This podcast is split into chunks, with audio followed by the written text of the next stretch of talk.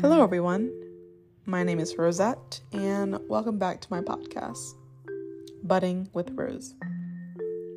Not too long ago, I bumped into a friend, and we decided to catch up and go out to eat. And of course, came the dreaded question that I'm sure many of you are familiar with as well. The question was, Where do we go to eat? every time I get this question, I am just flooded with all the many different options and choices, and at times it can be overwhelming if we have to make the decision within a very small time frame.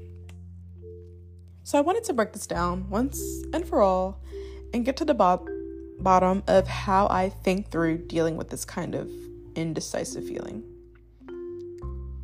This is definitely a lighter example, but this can show up in other important ways in life. So I wanted to share with you all the tips and tricks I have found that I use that help me when I'm feeling indecisive. Number one, rate the importance of the situation. This is usually the first step that I take. Because you can immediately s- stop any further feelings or worry or extra pressure by just deciding. Is it a life changing situation or choice you have to make, or not so much? That for me is a really good base for me to start with before I even move forward with thinking through everything. Number two, think of the worst case scenario. But don't just think of the worst case scenario, actually think through the worst case scenario. Yes, think through. Okay, I feel that when we often are thinking about all these choices. When we do feel overwhelmed, it's because we are thinking of what will happen if we choose wrong. If we choose wrong, maybe someone will view us in a negative light, or if we choose wrong, something bad will happen, but we stop right there. We don't continue to think through this worst case scenario. What would happen and what would that mean? We just stop. So take some time to actually think through it. What I found is when I do think through the worst case scenario, it often isn't as bad as I think.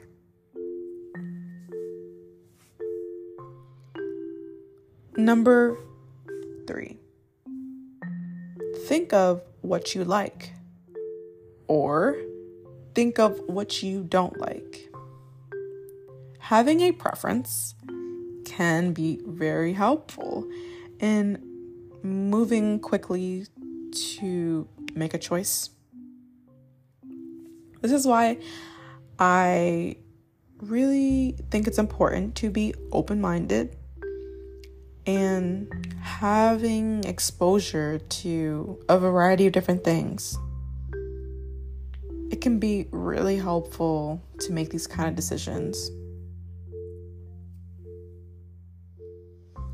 I do want to say another thing to remember is having a preference doesn't mean your preference can't change.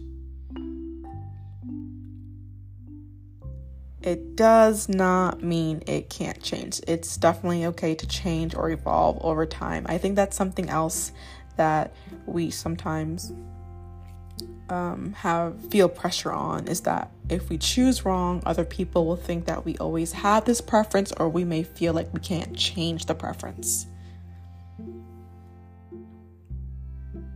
Number four, just choose and go with an option.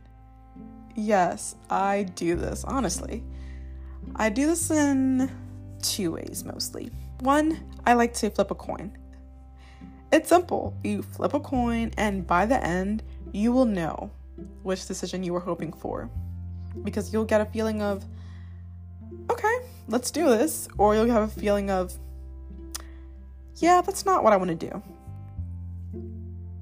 And the second way I like to do it is by just going with my feeling on its own.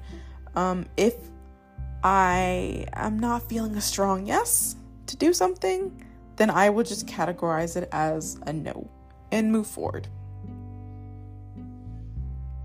Now, this kind of exercise, I definitely like to do these if the question is not a life changing situation. You wouldn't want to just make it that easy before you really think through a life changing one. You might instead see if you can actually get more time to decide. But again, things don't always work out that way. Number five, be assertive. This is when you are clearly and confidently communicating your decision. Yes, I know this can be tough, especially if you're not used to doing this. And this is something that even I have to work on at times.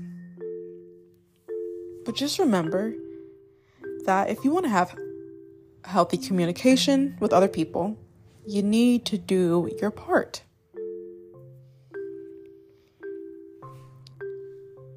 Being assertive will help other people to better understand you, to better understand your needs, your wants, your preferences.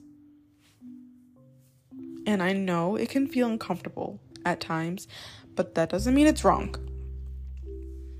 I think we tend to assume that being assertive means we have to be hostile or aggressive, which is why we even feel uncomfortable at all. But that's not the case. You can be kind and be assertive. Being assertive is actually a sign of respect for yourself and for the other people that are around you because it helps other people to not have to assume or guess the way you're feeling or your thoughts. Another thing to keep in mind is when you're not assertive, it tends to attract other people that may feel just fine making all the decisions and disregarding yours completely. And that that is not the kind of person that you want in your life. At least that's not the kind of person that I would want in my life. So just try to remember that if you want a healthy relationship, you have to do your part. You have to do your part.